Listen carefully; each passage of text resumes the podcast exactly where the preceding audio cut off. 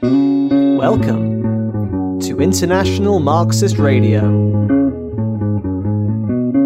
the official podcast of the International Marxist Tendency, Marxist.com. Join us every single week for Marxist news, theory, and analysis.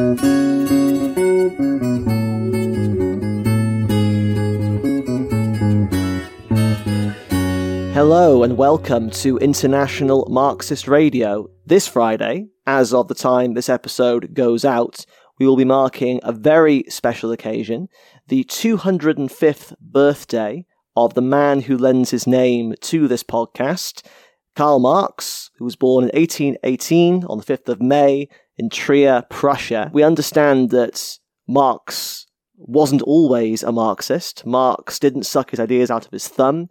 He existed as part of a lineage, a part of a development of socialist, revolutionary ideas. He obviously paid homage to various philosophers and economists when it came to developing the school of thought that we now call Marxism, in collaboration with his close friend and comrade, Friedrich Engels.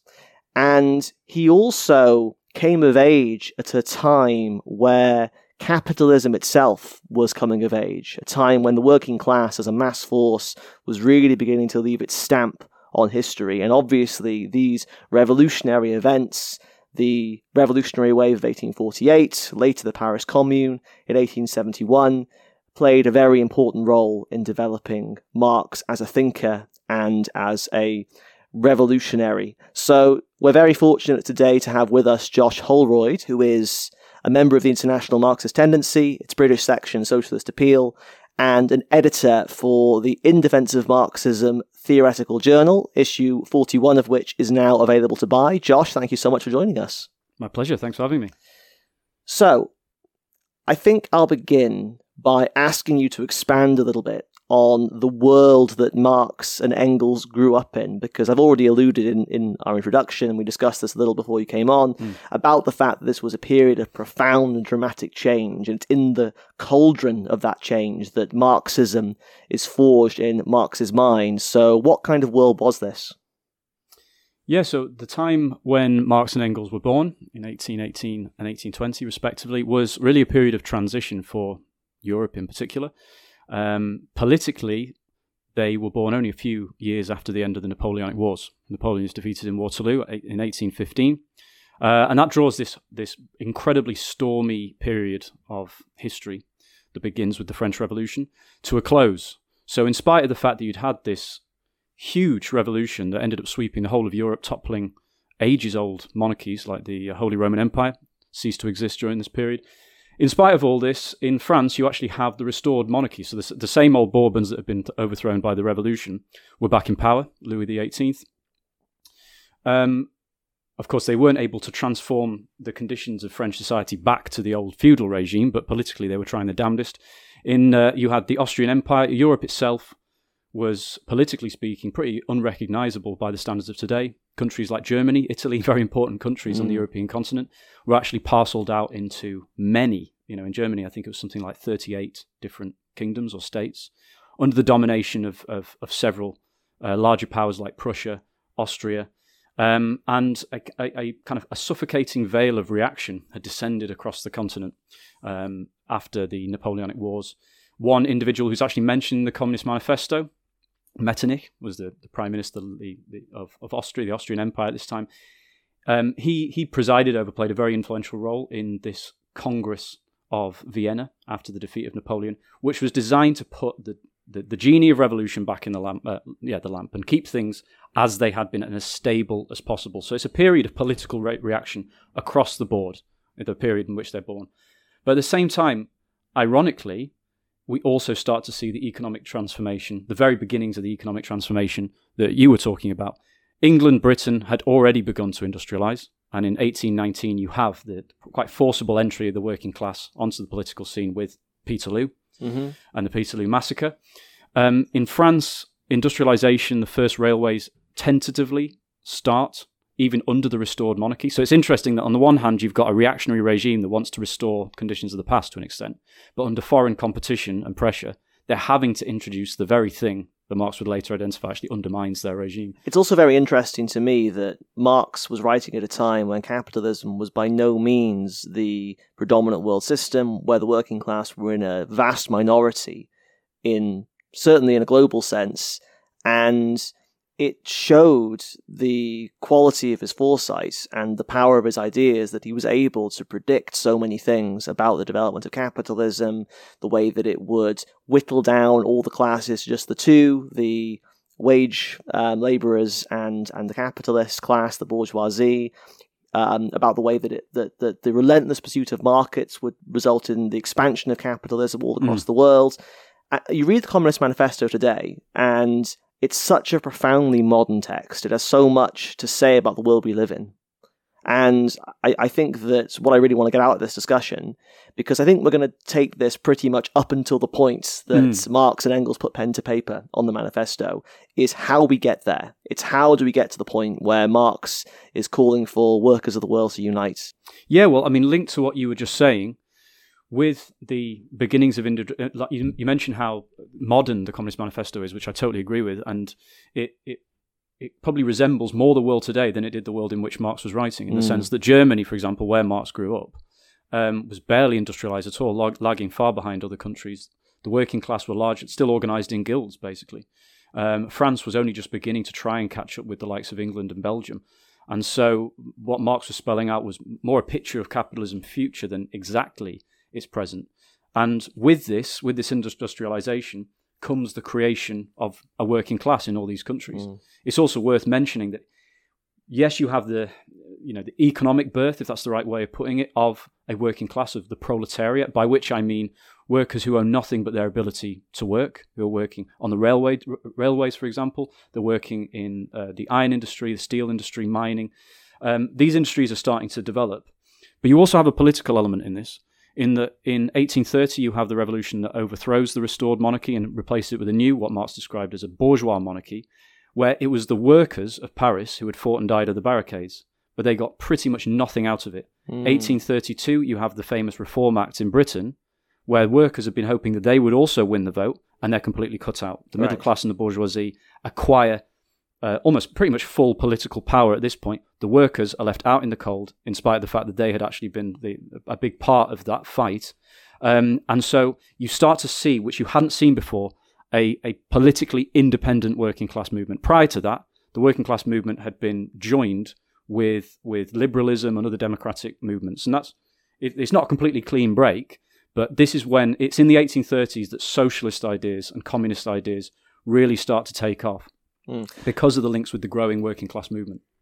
And let's talk about some of those ideas, because Marx and Engels were by no means the first to describe themselves as socialists. And in the Communist Manifesto, particularly Chapter 3, Marx makes telegraphic reference to a number of different trends in socialist thought. You know, the true socialists, the bourgeois socialists, the Christian socialists, and so on. He drops a lot of names. Who were the leading lights of the socialist movement in Marx's time? What did that movement even look like? Because I'm sure it's very different to how we conceive of the radical labor movement today. Who were the main figures who influenced Marx's ideas, either through agreement or through opposition? Well, I'd separate them, for the sake of simplicity, I'd put them in two broad categories, basically. Those two categories I describe as the utopians and the republican communists, that potentially you could also describe as babovists. And I'll explain what that means in a second. I'll first talk about the utopians. In terms of people that were around when Marx was getting politically active, probably the most famous utopian at that time was somebody called Etienne Cabet. Now, Cabet had been influenced by earlier writers, in particular, Robert Owen is an example in England, but also Henri de Saint-Simon in France, and Charles Fourier, also in France. And Marx himself encountered French socialism when he started writing for the Rheinische Zeitung. And so these two writers also had a direct influence on Marx. And so that was the newspaper, the Rhineland Times, for which Marx was a correspondent. That's right, and editor as well. Right. I think he published his PhD thesis in that. So it's quite an early stage in his political career, if that's the right way of putting it. It's also, Engels started writing articles from Manchester about the condition of the working class at this time, as early as now. Right, because Engels' father was a factory owner. That's right, yeah. He was a capitalist, an industrial capitalist, and he sent Engels over to Manchester to set him straight, effectively, to get this young man to start to toe the line and get to know the family business. We'll deal with naughty old Fred and Charles in a minute, but you were talking about the socialist thinkers and activists and revolutionaries of Marx's day and prior. Yeah, so going back to the start, for want of a better word, with Saint-Simon, what's interesting about Saint-Simon is he never used the term socialism. And what he envisaged was, the expression he used was an industrial society. So he's writing from France at the very turn of the 19th century. He was thoroughly inspired by events like the American Revolution, the French Revolution. He actually came from an aristocratic background. He was a count. But he abandoned all that because he was inspired by these ideals. He loved Adam Smith. He called him the immortal Adam Smith. In other words, he was so inspired by the Enlightenment and the development of bourgeois science that he believed that on that basis you would be able to construct a harmoniously and rationally planned economy without poverty, without oppression, without even a state. And so you can see that there's a contradictory aspect, that on one hand, some of what I've just said sounds very socialist and even Marxist, the idea of a plan, that the development of technology and industry and science can lead to a harmoniously, rationally planned economy. It's very socialist, but he believed it would be achieved through the development of capitalism, basically. He coined the term working class. He's the first, certainly, that I'm aware of to ever use that term. But for him, the working class was not as we would describe it. The working class included capitalists, bankers. Because they weren't aristocrats, because they worked? Exactly. So the working class were people who produced, in his eyes. So the capitalist workers and peasantry, the idlers were what he called the idle classes. So that's the aristocrats and the church. The nobility and the religious elite. Exactly. Those who, in his eyes, only consumed. And so in reality, what he was doing was rationalizing, to an extent, mystifying as well, this idea of capitalist progress, to putting forward this idea that on the basis of industry, that humanity could liberate itself. And so there is a socialist kernel in that. During his lifetime, he gained no support whatsoever. In fact, he despaired that nobody read his work, and he died in complete obscurity. But a very tiny group of disciples had encountered his work and started to promote his ideas. And it was actually one of his followers, a guy by the name of Leroux, who took over a paper called The Globe, who he is thought to have been the first to coin the term socialism. So it's an interesting dynamic where someone who didn't even consider himself a socialist had actually a huge amount of influence on French socialism in particular.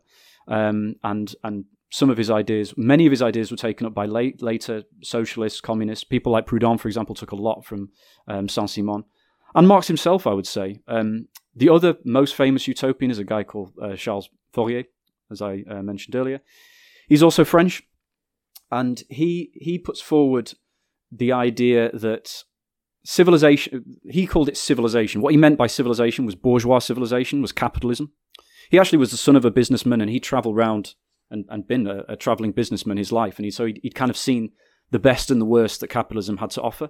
And he came to the conclusion that actually, under this so-called civilization, you have barbarity, oppression, poverty, inequality, and he ruthlessly criticised this and exposed the hypocrisy of this order. But he also put forward an alternative.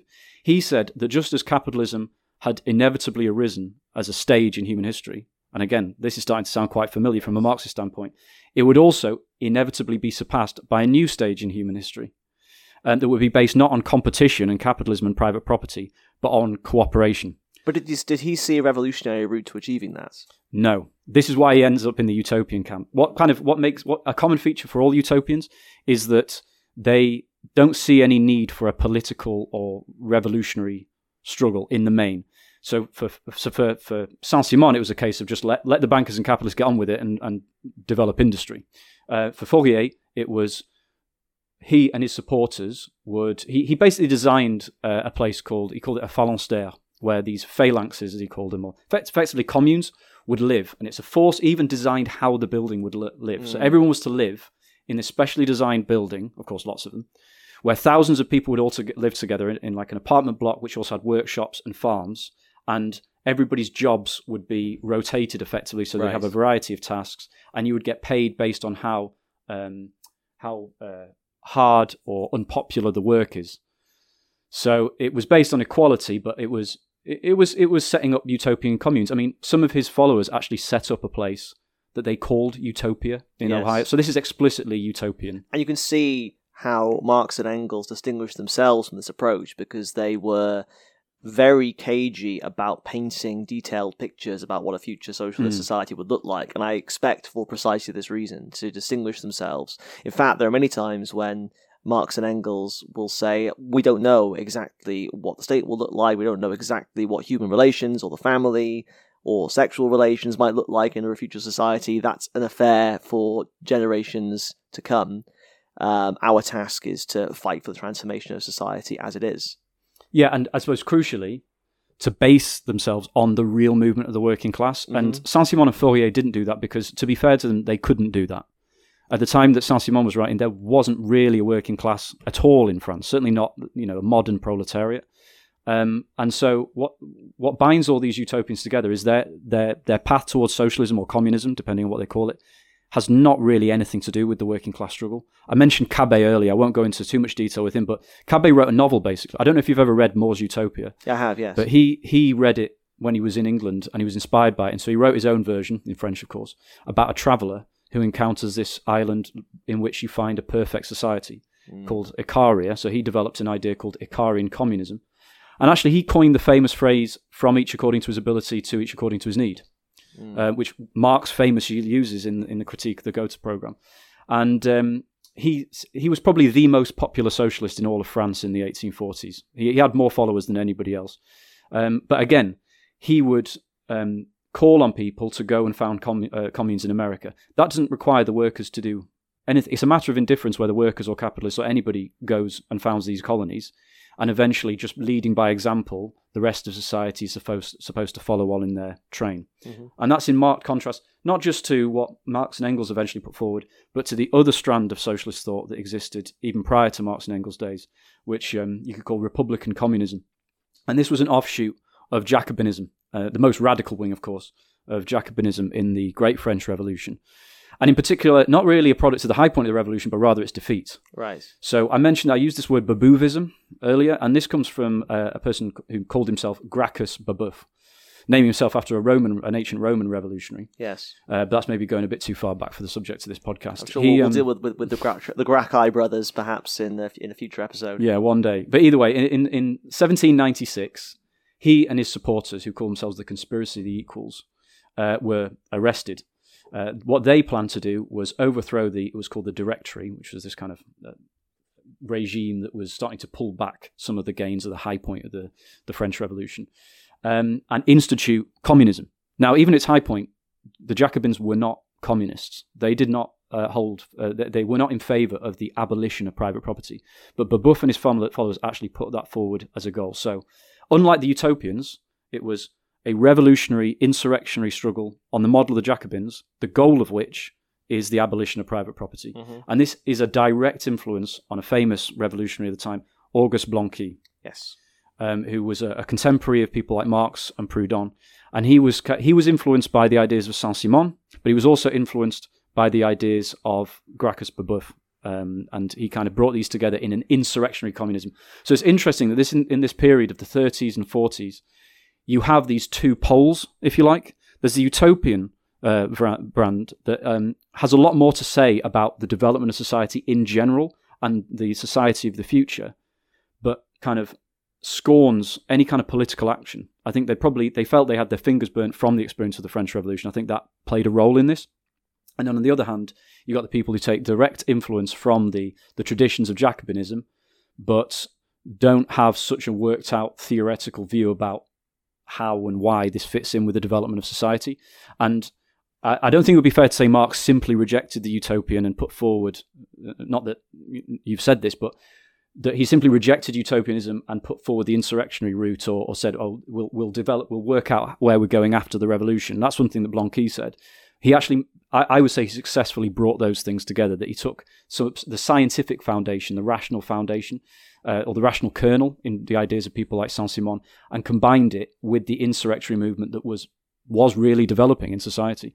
So this isn't the main objective of this episode, to give an early biography of Marx, but I think that it's at the point where he becomes acquainted with Engels that you really start to see his ideas and political activity take shape and reach a new level.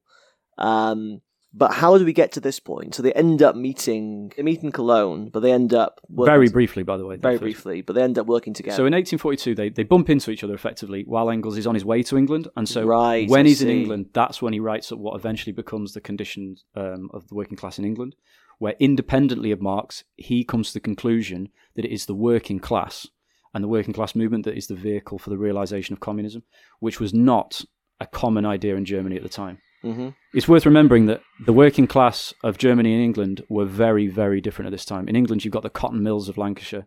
In Germany, this is only really beginning to take place. And so Engels had the insight to see what was going on, ironically, in his dad's own factory, and say, this is a picture of Germany's future. The German working class movement is moving in this direction, and that is a good thing. That is actually how socialism is going to be built. Marx was eventually kicked out. Well, the Rheinische Zeitung was shut down by the Prussian authorities. And so Marx ends up in Paris, and it's in 1844, in Paris, where Marx and Engels properly meet and become the famous duo that we know them as. They realize that they agree on basically everything, and they begin to work very closely together. So that's from 44. Right, okay. And they become acquainted at a point when their ideas are very clearly intersecting. And do they jump immediately into collaborative political activity? What at this early stage are they writing, and what kind of political work are they doing? Yes, they start collaborating closely, theoretically and practically. So theoretically, they write the German ideology together. Obviously, they don't publish it. It remains an unfinished work, but they start clarifying their ideas in opposition to the other socialist and political and philosophical ideas, particularly in the German movement at the time. It's another important thing to remember is that the context in which they were doing political activity was one in which you had small colonies, for want of a better word, of German craftsmen who, as part of their kind of guild training, they had to go and travel elsewhere in Europe. So every major European city had German workers. They might be joiners, tailors, cabinet makers, that kind of thing. And so at this time, so we're now talking about the 1840s, these workers, and it wasn't just in the 40s, in the 30s as well, English, French, German workers were beginning to set up educational societies and actually debate and discuss economics, politics, philosophy. Marx and Engels were in that environment, and they were encountering various ideas. They were beginning to encounter the ideas of the French socialists, obviously in Paris, but also various German socialists like Wilhelm Weitling. And they were trying to clarify their own ideas and distinguish themselves from other tendencies. And it's at this time that Marx writes his theses on Feuerbach. That's in 1845, roughly the same time as the German ideology, to kind of, if you like, settle accounts with the German and Hegelian philosophy that he had grown up with and been heavily influenced by. Yeah, because he was a young Hegelian, of course, which was, for want of a better word, the radical wing of the Hegelians, as opposed to the wing that tailgated Hegel's own conservatism. Yeah, I mean, Hegelianism had effectively become the state ideology by that time. All of the universities were teaching his ideas. Which makes sense when you think that Hegel thought that the Prussian state of Wilhelm of his day was the ideal society. Yeah, absolutely. And Engels himself also was a young Hegelian at some point. And Marx followed Feuerbach into materialism, into dialectical materialism, actually. He retained the dialectic of Hegel. And Feuerbach's a really interesting figure because from what I remember of Engels' end of classic German philosophy, he was a prodigious thinker who made many important contributions, but he was born at the wrong time in the wrong place. He lived in a backwater in a relatively underdeveloped country before the scientific discoveries like the conservation of energy, the discovery of the cell, and Darwin's theory of evolution that would have given some actual concrete basis for the development of his ideas. And in the end, he descended into a strange kind of humanist hippiedom and died in relative obscurity. And Engels calls that a real tragedy. But Feuerbach's materialism is an important component of the dialectical materialism that Marx and Engels eventually develop, right? Yeah, and it's the way you put it, you can really see a process of evolution. Like what I was saying about Saint-Simon, he died in obscurity, but ended up having a huge influence because of developments that he did not experience and could not have necessarily predicted exactly. Similar to Feuerbach, he reaches a limit where he has established materialism for the natural world and the development of the natural world, but he rejects it for the development of society. He basically says once you have consciousness, and that society is determined by consciousness and ideas, so he reverts back to idealism. And so Marx follows him up to that point and then effectively takes a leap. Yes. You know, he clarifies his own revolutionary materialism, if you like, and it's probably beyond the bounds of this podcast to go into that, but I think one thing that definitely is relevant to this episode is his development of historical materialism, that he starts investigating jurisprudence while he's at universities, and he starts studying philosophy, also historians of the French Revolution. And these historians that he's reading, by the way, they're not just pure idealists. They do say that the different political tendencies in the French Revolution were based on class interests. He didn't come up with that idea. It was French historians of the Restoration period who started putting forward that idea. But for them, they themselves reached a limit, because it's all well and good to say politics is based on class interest. I agree with that. But where does class interest come from? Where do the different classes come from? And Marx came to the conclusion that the development of different classes and their weights in society, and what determines their composition and their interest, is the economic development of society. And it's actually that conclusion, so that philosophical conclusion, that drives him to start studying English political economy like Adam Smith and David Ricardo. And so he launches into that in the early 40s. Engels also, he begins his own independent investigations into these. It's quite interesting. They're going on a very similar parallel journey until they eventually meet and start combining forces. Yeah. What kind of political activity were Marx and Engels up to in the early years of their relationship? It was almost exclusively propaganda work. I mean, first of all, they're clarifying, they're establishing their own ideas and what distinguishes them from anyone else. Which we say to this day is the first duty of any Marxist, really, is to raise your political understanding, it's to do the reading, and to clarify your own thoughts, and to embed yourself in the ideas. Yeah, exactly. And it's important to identify, not arbitrarily just to come up with differences in order to be different tendencies, but to identify what it is that differentiates you from other tendencies. Because if there isn't a difference, then surely you should just participate fully and loyally in whatever exists.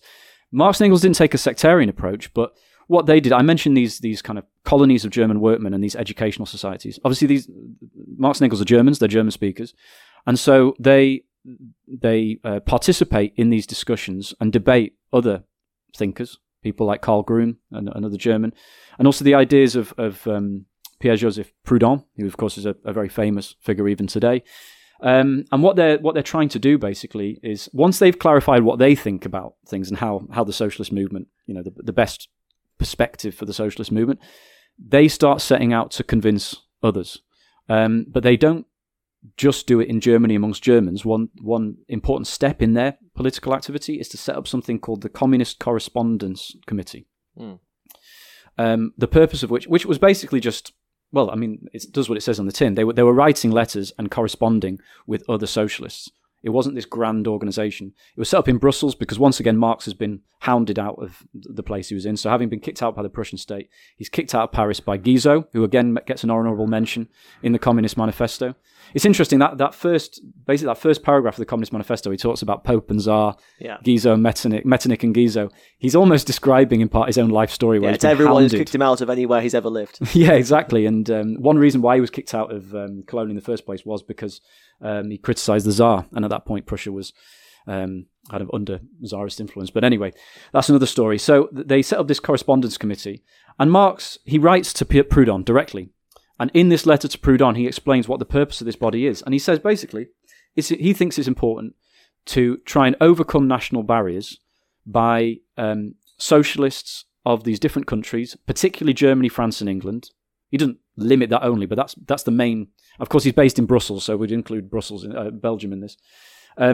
That they should be writing to share ideas and to clarify their ideas. But he also mentions something I think quite important. He says, at the point of action, by which clearly he means in the event of a revolutionary outbreak, he says it would really pay for us to be in close contact. Of course. So what he's putting forward is, yes, theoretical discussion and clarification, but also a certain degree of unity and internationalism in action. He's predicting that eventually there is going to be a revolutionary movement emerging in one of these European countries, in which he's expecting the question of socialism may well be at least posed. Whether it can be answered or not, I guess, is another question. Mm. And so he's reaching out, because it's also worth pointing out that at this time, the socialist movement, it was quite national. It wasn't explicitly nationalist necessarily, but English socialists weren't necessarily paying much attention or any attention really to what was going on in Germany. Mm. French socialists, of course, had their own, in their eyes, very proud tradition of insurrection and so on. There was a certain amount of national chauvinism going on in the movement. In fact, I think probably the fact that Marx and Engels were Germans probably contributed to their internationalist outlook. Yes. Because the German working class, first of all, was having to, not that they were working class, but the German workers were having to imbibe ideas from outside through their travels, but also the fact that Germany was so far behind the rest. They were receiving ideas all from outside, already developed, that's what I'm trying to say, from outside. It's a bit similar to what I think Trotsky says about the Russian proletariat, that they entered the international movement at a time when Marxism was already developed and dominant. We're going even further back, but there's a parallel there with what was going on with the Germans and the German workers and Marx and Engels as well.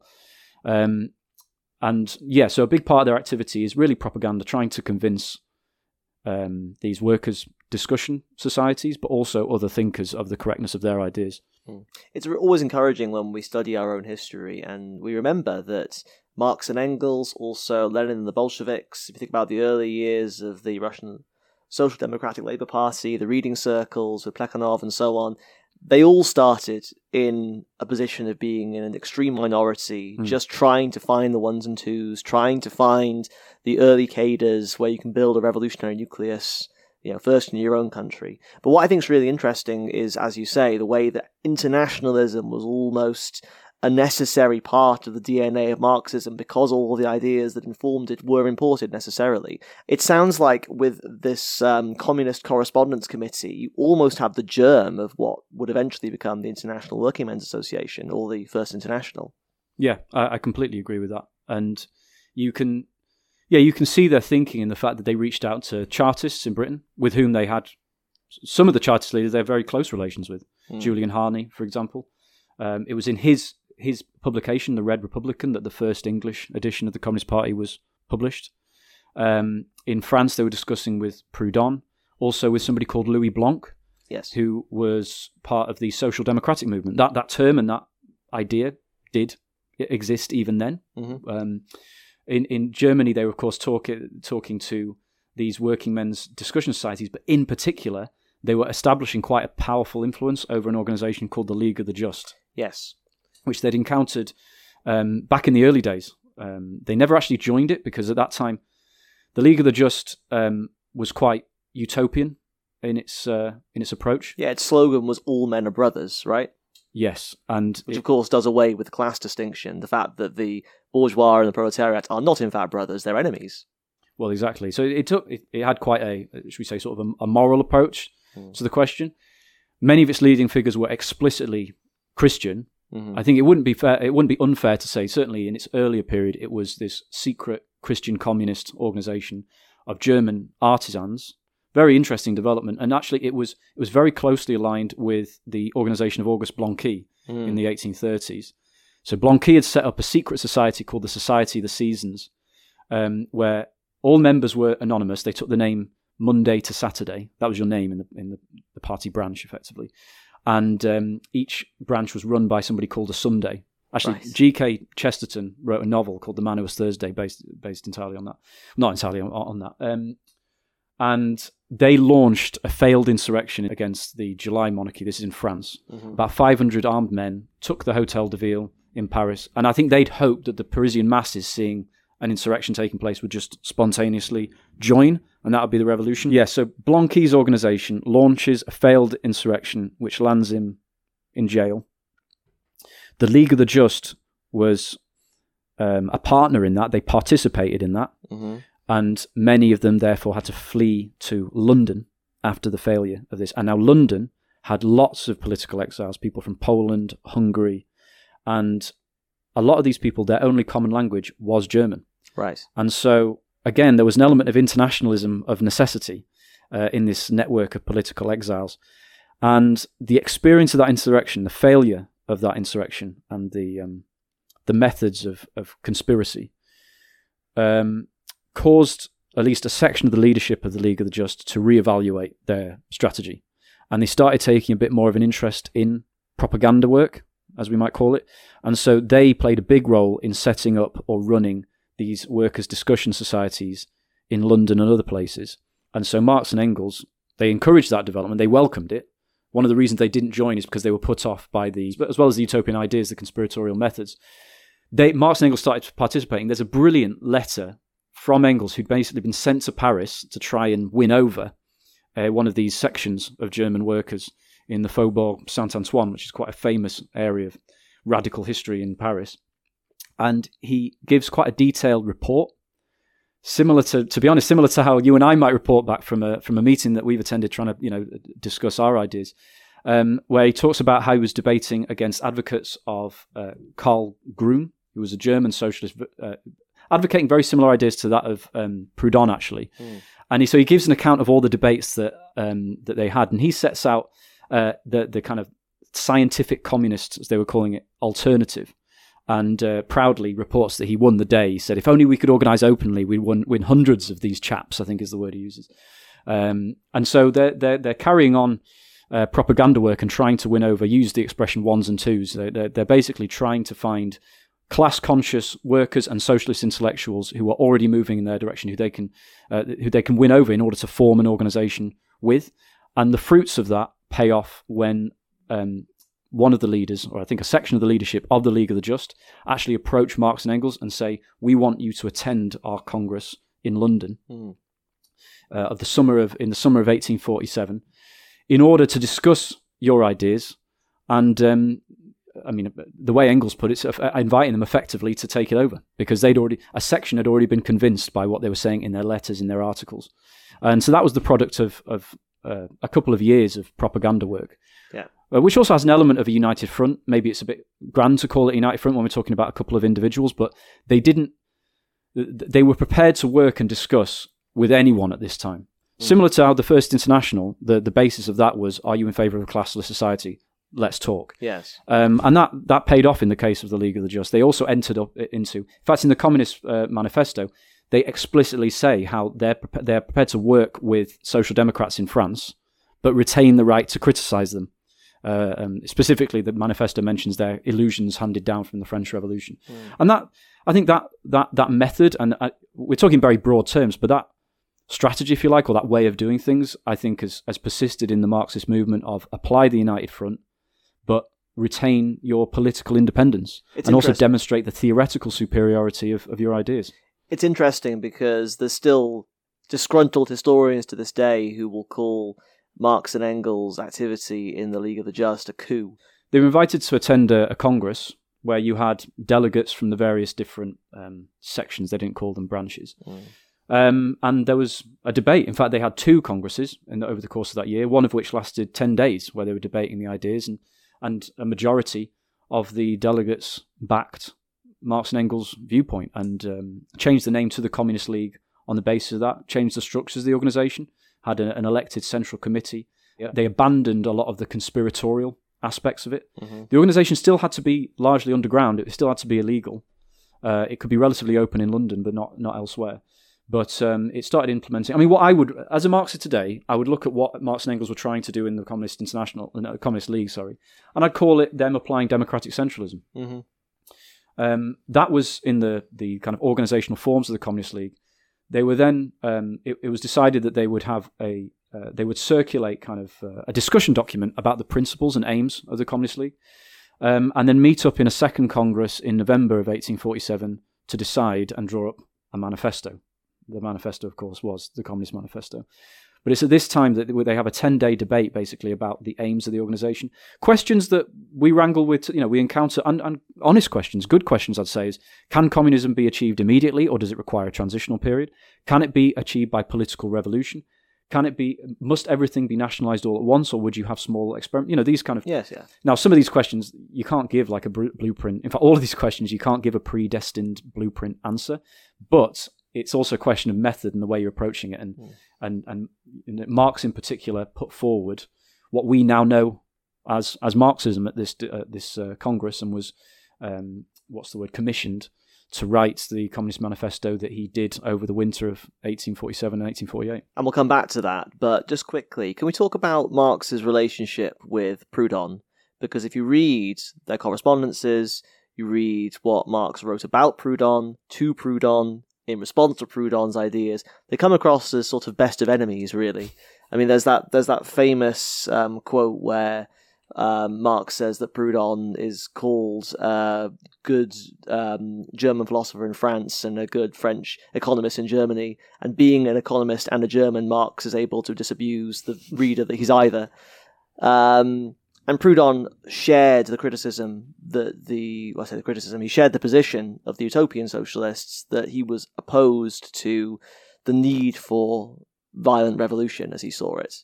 And, yeah, absolutely. And in fact, Engels says in the letter to Pavel Annenikov that he's the enemy of all political tendencies. Mm. And of course, it's the division between the anarchists and the Marxists, the communists, that splits the First International, that's sort of regarded as the first great suture between the revolutionary labor movement, the socialist movement. It's a defining division. Mm. And you can see how, even though Proudhon had an influence on Marx, and Marx expresses a certain amount of admiration for Proudhon, especially earlier in his career, he sort of sharpens his teeth against Proudhon. I mean, obviously, the poverty of philosophy, his response to Proudhon's philosophy of poverty is... in many ways, a scathing repudiation of many of Proudhon's limitations. But it's also a really instructive text if you read it, because you get a sense of how Marx developed his ideas in opposition to what eventually became recognized as anarchism. Yeah. Yeah, and it's interesting the way you put it, because you can sense when you read The Poverty of Philosophy how much Marx is using Proudhon as a whetstone, if that's the right word, to sharpen his knives. So you can see that he himself, Proudhon and Marx at a similar time had been reading the same stuff and coming to different conclusions. And they met similar to how Marx and Engels met in 1844 and had long discussions and decided they were on the same page and they were going to work together. Marx and Proudhon met in 1844 and had long discussions. Marx says they had discussions all night, in which I infected him very much to his detriment with dialectics. So they were discussing political economy, philosophy, having some kind of, clearly Marx had some kind of influence on Proudhon. Up until that point, he was very influenced by Kant and this idea of antinomies, that everything contains an irreconcilable contradiction. Yes. And so a lot of his work was based on that philosophical approach. Encountering the Hegelian dialectic from Marx, he was fascinated by this. In fact, Proudhon himself in his memoirs said, dialectics intoxicated me.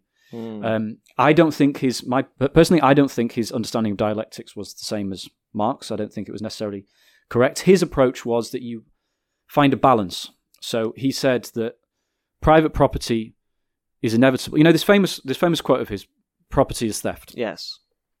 That is from an earlier work.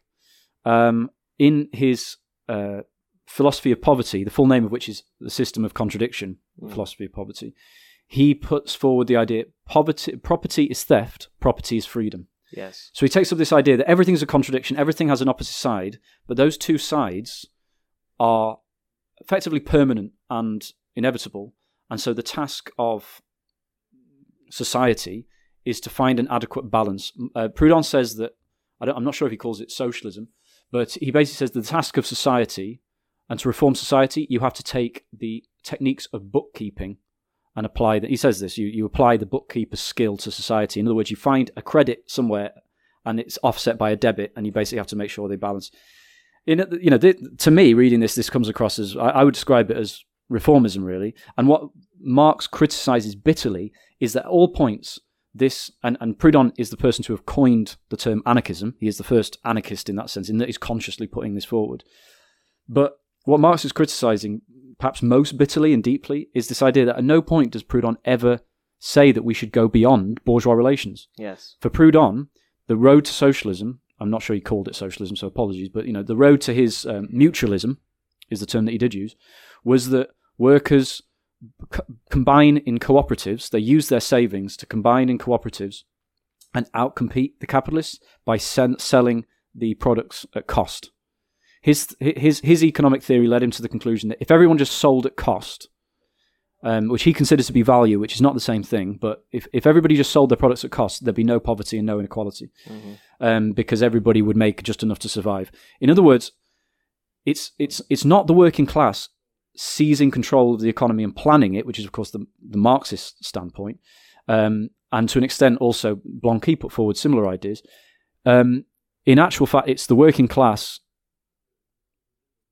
outcompeting the bourgeoisie at their own, beating them at their own game. And Proudhon said, look, a revolution by force he described as a contradiction. He basically said that you can't have a successful social revolution by political revolution. The social revolution is this economic revolution, which he described as placing society under the laws of contracts. He said that explicitly. In other words, if you have fair dealing, my interpretation at least is if he's saying that if the workers succeed in establishing a fair lot for themselves on the basis of producing commodities and selling them on the basis, on the basis of the market, which Marx says is actually retaining bourgeois society. And actually, if that were allowed to take place, then some would outcompete others and you would probably have a restoration of capitalism anyway. He also put forward this idea of exchanging products on the basis of the amount of labour time that went into them, which was quite a common idea in the English movement at this time. Actually, Owen had put forward this idea of labour bazaars, where instead of charging a price in money, you would basically just swap things based on how much time it took to produce. Yeah, I'll give you an 8-hour table for 2 4-hour lamps. I mean, essentially, and Engels ridiculed this by saying it's been tried in England and it's already failed. I think Engels was quite harsh about what he saw as the parochialism and lack of originality he described it as a panacea, as in Proudhon was putting forward as the cure for all ills a policy that had already been tried and experimented in England and had been a complete failure. And as a result, Proudhon said, and it's quite interesting the way he puts it, he says, similar to Saint-Simon, that if you have this economic revolution, and this revolution is a gradual outcompeting of the capitalists, then the state itself withers away, it becomes unnecessary. To be fair to him, he recognised that that the state is grounded in economic exploitation and oppression and so on. I think he did draw that out of the situation. So he therefore said, it sounds quite materialist, this.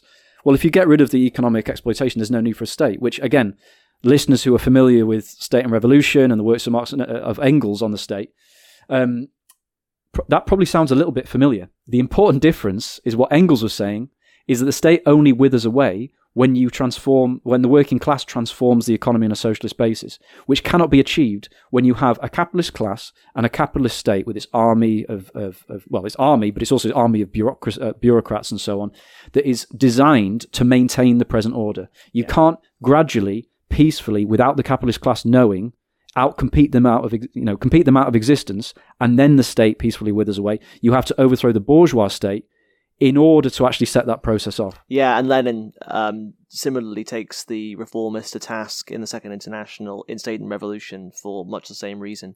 Aside from the ideas that Marx and Engels were encountering, there were important political events and developments that I think it's fair to say inform their outlook. And of course, in England, where Marx and Engels spent this portion of their lives, you've got the development of Chartism, which nominally starts with the attempt to win the vote for working men, but obviously goes well beyond that and approaches a genuinely revolutionary movement, or becomes a revolutionary movement, ultimately a defeated revolutionary movement. And it's a movement which emerges out of ultimately democratic demands, but becomes firmly enmeshed with the independent demands of the working class. So how did their encounters with Chartism affect Marx and Engels' outlook? I think it had a huge influence, particularly on Engels, which, of course, therefore had a big influence on their work collectively. Engels witnessed parts of the Chartist movement and the history of Chartism firsthand when he was up in Manchester, which at times was a real heartland of Chartism. He arrived in England in 1842, which is the same year as a general strike, which took place in the main industrial areas of England and also Scotland to an extent, which was known as the Plug Plot. It was called the Plug Plot because the workers would literally pull the plugs out of the giant boilers that they used at that time to run the mills, to stop work. And this was a general strike that reached revolutionary. All general strikes posed the question of power, but this was quite explicit in that the workers. It was economic factors that pushed them into the strike movement. Engels suspected that the bosses actually deliberately turned them out in order to provoke them. But things rapidly got out of hand when the workers actually had mass assemblies and voted in these assemblies to adopt the Charter, which was the list of democratic and by this time also social demands, actually, of the Chartist movement. They said that they would stay out until the Charter was won. And the Charter includes things like universal mail at this time, universal male suffrage, annual parliaments, the payment of a salary to parliamentarians, to MPs, so that it's not just wealthy people of independent means that can sit in parliament. Things that we would consider to be basic democratic reforms that at that time didn't exist, but it acquired a revolutionary scale, but also it actually moved in the direction of socialism. The demands became increasingly class-based, but precisely because it was a working class movement. The purpose of these democratic rights were never just an end in themselves. It was to transform workers' conditions. And so it wouldn't be wrong to say that Chartism was the first revolutionary movement of the working class in history. So you can imagine what someone like Engels encountering this movement is going to think. He, as I already mentioned earlier, he saw England as a picture of Germany's, well, the world's future. And he also saw the movement in England as an indication of the world's future. I don't think either he or Marx thought, oh, it's just going to be identical. But you can see the influence of Chartism on Engels in particular when, I mentioned earlier, he debated these different ideas in these workers' educational societies and clubs. In one debate, he's opposing this idea of cooperatives as being the answer to all ills with his vision of communism. And he puts it down, he sketches out in three principles. The way he puts it is less developed than he puts it later on, that we would say today. But he basically says that the purpose of our movement is that to gain, that the interests of the proletariat win in opposition to the capitalists. That might sound a bit obvious, it might sound weird that he's saying that. The reason he insists on the in opposition, in other words, it's not just a brotherhood of man where we can have everyone, all better off on the basis of cooperation. It is the working class has to beat its oppressor, basically. Mm. That this will ultimately be achieved by the abolition of private property. In other words, it's explicitly communist. Again, that's intended as a bit of a barb against Proudhon, preserving private property, preserving the market, and yet trying to abolish poverty. And then the third one is this can only be achieved by a democratic revolution by force.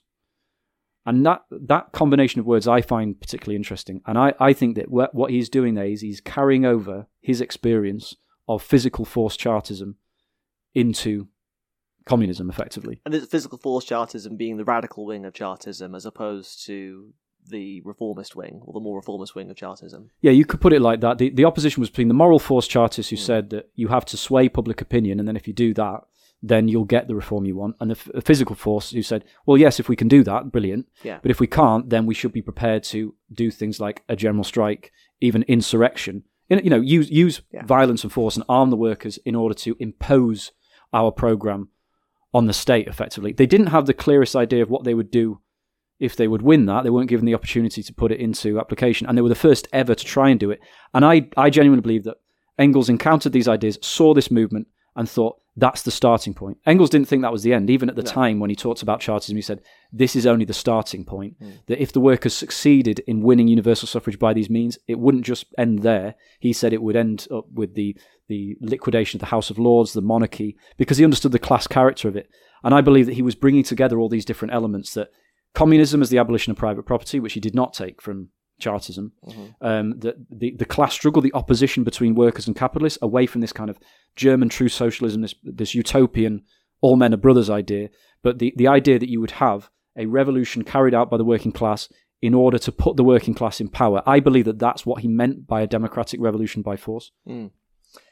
Well, this has been a really fascinating discussion, Josh, and I'm sure we could go on for hours, but I'm going to start bringing things to an end. The first thing I'm going to ask is, we talked a little bit about the way that Marx and Engels propagandized, the way that they debated and clarified their ideas, the way that they formed these correspondence committees as the germ of internationalism, and so on. But were there any other notable ways in which, at this early stage, they are putting their ideas into practice? I think the main strand of their activity was in the form of propaganda work and establishing connections with and eventually influencing other socialists, but also workers who were turning towards socialism. As a result, they effectively acquired the leadership of the Communist League, which means that opens up new vistas of activity. Now, we're straying into 1848 itself, but they entered into 1848 with, I guess you could call it, a revolutionary organisation, that they then turned towards the revolutionary movement that they were everybody was thoroughly expecting by the beginning of 1848 and the end of 1847. So it's at this point that their propaganda activity starts to turn more into a, should we say, a direct intervention and an attempt to influence events themselves, which they had not been doing previously. Yes, and this is the last thing I wanted to talk about, the circumstances in which Marx and Engels write the Communist Manifesto, because it was published actually just before the revolutionary wave of 1848 broke out, if I'm not mistaken, and obviously it was written somewhat before, so it's in anticipation. So what happens when the manifesto is published? How is it received? And how does the revolutionary wave of 1848 affect its reception? How wide of an audience does it acquire in these first few years? Well, first few years, as I guess, is broad. In the first year, it's worth remembering that it's written in German, obviously. Mm-hmm. The English translation doesn't come out until 1850, so the revolution the revolutionary wave has subsided and been defeated by that point. The French translation comes out shortly before the June insurrection of 1848, which was a full-scale workers' revolution, basically, in Paris. The extent to which the publication of that pamphlet would have influenced the revolutionary workers, I can only expect was very limited. Let's not forget that the major foothold that Marx and Engels had was amongst German-speaking workers. They did have some influence on leading layers of the Chartist movement. Unfortunately, their influence starts to rise as Chartism itself starts to wane after 1848. So the main point of application, if you like, that they have for their ideas is in the German movement. But just to speak about the context a little bit, because I think it's interesting that the context in which the manifesto was written is in 1845, you'd had the potato blight. You then had grain failures across Europe. So you have starvation and grain prices doubling across the continent. You then had an industrial crisis, a crisis of overproduction, a slump, and a commercial and in other words, basically every aspect of the economy was in crisis in 1847. Every horseman of the economic apocalypse was riding, if you like. Yes, yeah. And in addition to that, you have these regimes that have been basically just sat on Europe after the defeat of Napoleon, trying to hold everything together when the economic base of society has already begun to change, is entered into deep crisis. The bourgeoisie itself, in Britain, the bourgeoisie is in control politically, and so feel reasonably confident about their ability to manoeuvre. Also, England is economically stronger. But in France, places like France and Germany, even the kind of liberal industrial bourgeoisie, they are themselves excluded from political power. So they're threatened with bankruptcy. They're not happy.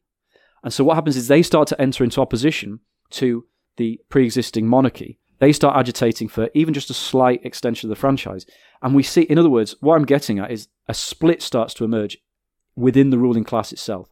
And it's into that split that the masses start to burst. And this opening up of this split is something that becomes more and more apparent over the course of 1847. Marx and Engels are writing articles and writing letters to each other, analysing the situation, predicting pretty much exactly what was going to be coming.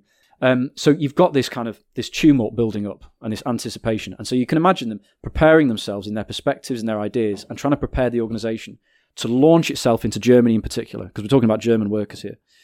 What happens, and I think this is a lesson for us right now, a big lesson for us right now, is that the Communist League, launches itself into Germany. But this was an organization of at best a few hundred people, entering into a country split into 38 separate states. And it just dissolved. The New Rhineland Times, that was founded in 1848 as a kind of organ of the Communist League in Germany and in the German Revolution. It gained a certain following where it was based in Cologne, but it did not wield a kind of national influence over the German workers' movement. Many members of the Communist League just went off and did their own thing. They were out of they weren't communicating by smartphones, of course.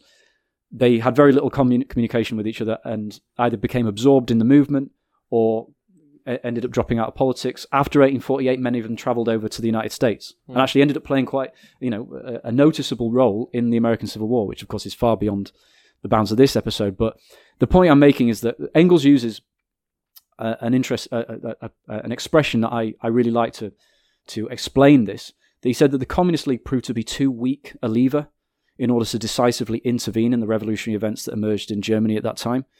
And so what was necessary was, after the Communist League effectively dissolved in the heat of events, because it was too small. I don't think you can blame Marx and Engels or the class fighters in the Communist League for that. It was necessary to build again, but build again, of course, on a more solid theoretical foundation, not only on the basis of the ideas that we were talking about just now, but also on the basis of the experience of 1848, which we haven't been able to go into. And it's really the clarification of these ideas, and also the methods on how to build, which starts this process that moves towards the First International and eventually also the Second International as well. 1848 really was a pivotal year in Marx and Engels' lives and in the history of Marxism, I'd say. And no doubt we'll have to do an episode devoted to the revolutionary wave of 1848 and its impact on Marx and Engels. And on the perspective for revolution in Europe, how it affected the course of history. And of course leads up to the Paris Commune, the first attempt at the working class to storm heaven, as was famously put, and build a state in their image. Josh, this has been really interesting. Thank you so much for joining us. My pleasure. Thank you. That was International Marxist Radio. Thanks for joining us. Tune in again, same time next week, for more Marxist news, theory, and analysis. And if you've been inspired by what you've heard today, get in touch via our website, Marxist.com, and find out more about how you can join the International Marxist Tendency and fight for revolution where you are.